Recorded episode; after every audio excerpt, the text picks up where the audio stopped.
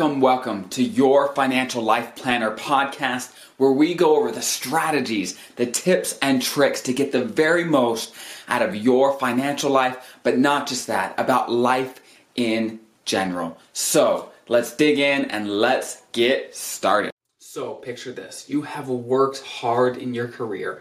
You have done everything you need to do to really prepare for an incredible retirement. You get to that age where, hey, I'm gonna start my Social Security benefits. I've been excited for these. I've worked hard, I've contributed into the system, and now I'm gonna take advantage of the opportunity and start drawing those benefits. But what people don't realize is that oftentimes when your income is over certain thresholds, almost 85% of those benefits that you get from Social Security can count as taxable income. Most often people think that just because for years they put into the system, they won't be taxed on those benefits. And for most people, that's simply not the case. And because there are so many misconceptions, so many things that people don't realize about Social Security, that is why I'm putting together this video to really go over some of the main things that you should think about when trying to draw Social Security. So for the first thing that you have to realize that is super important, it may seem like a no-brainer for you, but for some people it may not, so I'm going to go over it anyway, and that is, it matters when you start drawing Social Security. So the minimum age that you can start drawing Social Security is age 62, right? And often people think, hey, that's great, I'll start right then, I'll retire, I'll be good to go. But for every month that you take Social Security before your full retirement age, which is between age 65 and 67 for most people, for every month that you start your benefits before that age, which is based on your birthday when you were born, you will get a reduction in your benefits. So it makes a difference over the long haul. But let's say you don't take your benefits right away, right at your full retirement age, you wait till up to age 70 is how long you can wait. For every month that you wait to take it, you actually get an increased monthly amount for every month that you wait. So, but there's pros and cons. Some people might think, well, hey, if you could get the biggest amount, the largest amount, if you wait to age 70, isn't the best strategy just to wait to age 70? And it's simply not the case for everyone, because let's say you wait to age 70, and then let's say you pass away at age 71.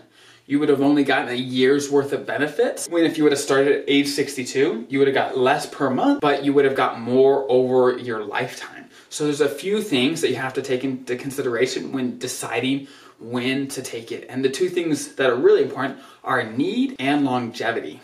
So you have to think about, when do I need to take Social Security? If you have other sources of income, maybe it makes sense. Hey, I'm gonna wait till age 70 because I have income to subsidize my living now.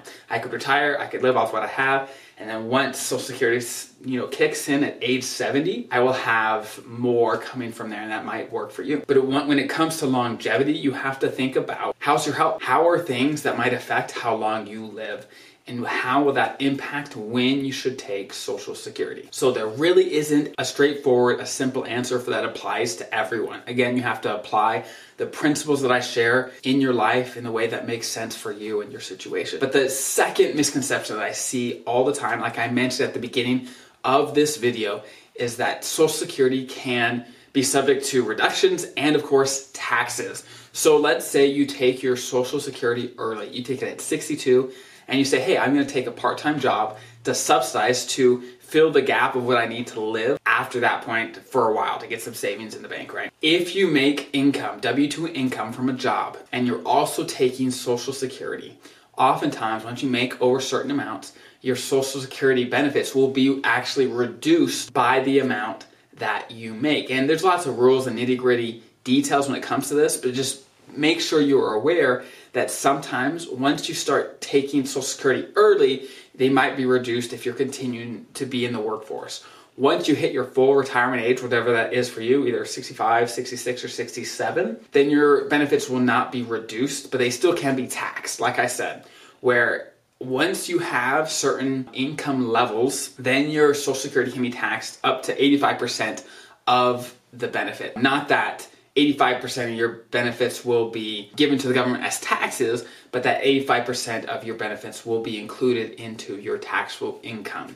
So hopefully that makes sense, but just keep in mind that there are tons and tons of rules and nitty-gritty details with each one of these things when it comes to Social Security. My main goal for this video, for this topic, is to kind of give you just a glimpse of, hey, there may be more to this than I had originally thought. It may not be as simple as I thought. And I don't want you to overthink it. I just want you to go into retirement, go into trying to draw Social Security with your eyes wide open so that you can make the best decision for you. And to some, all these nitty-gritty details might seem overwhelming, but believe me, the time and the investment that you put in yourself in learning the different rules, learning the things that will help you get the most out of Social Security will pay you dividends for the rest of your life. This is a decision to draw Social Security that can affect 30, 40 years of your life. It will pay you over and over again to make the very best decision for you. So please research. Learn for yourself what makes sense. Ask everyone that you know questions. Ask what they're doing. Ask why. Educate yourself in every way that you know how so that you can make the best decision for you. Again, if you have any more questions, please put them in the comments below. I'll try to answer them the best I can. And please make today an incredible day.